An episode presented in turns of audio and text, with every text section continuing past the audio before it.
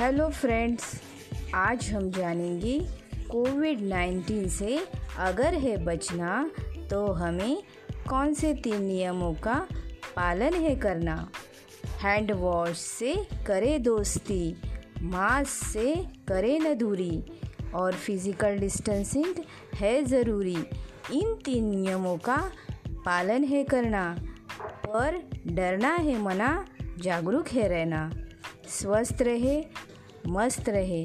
धन्यवाद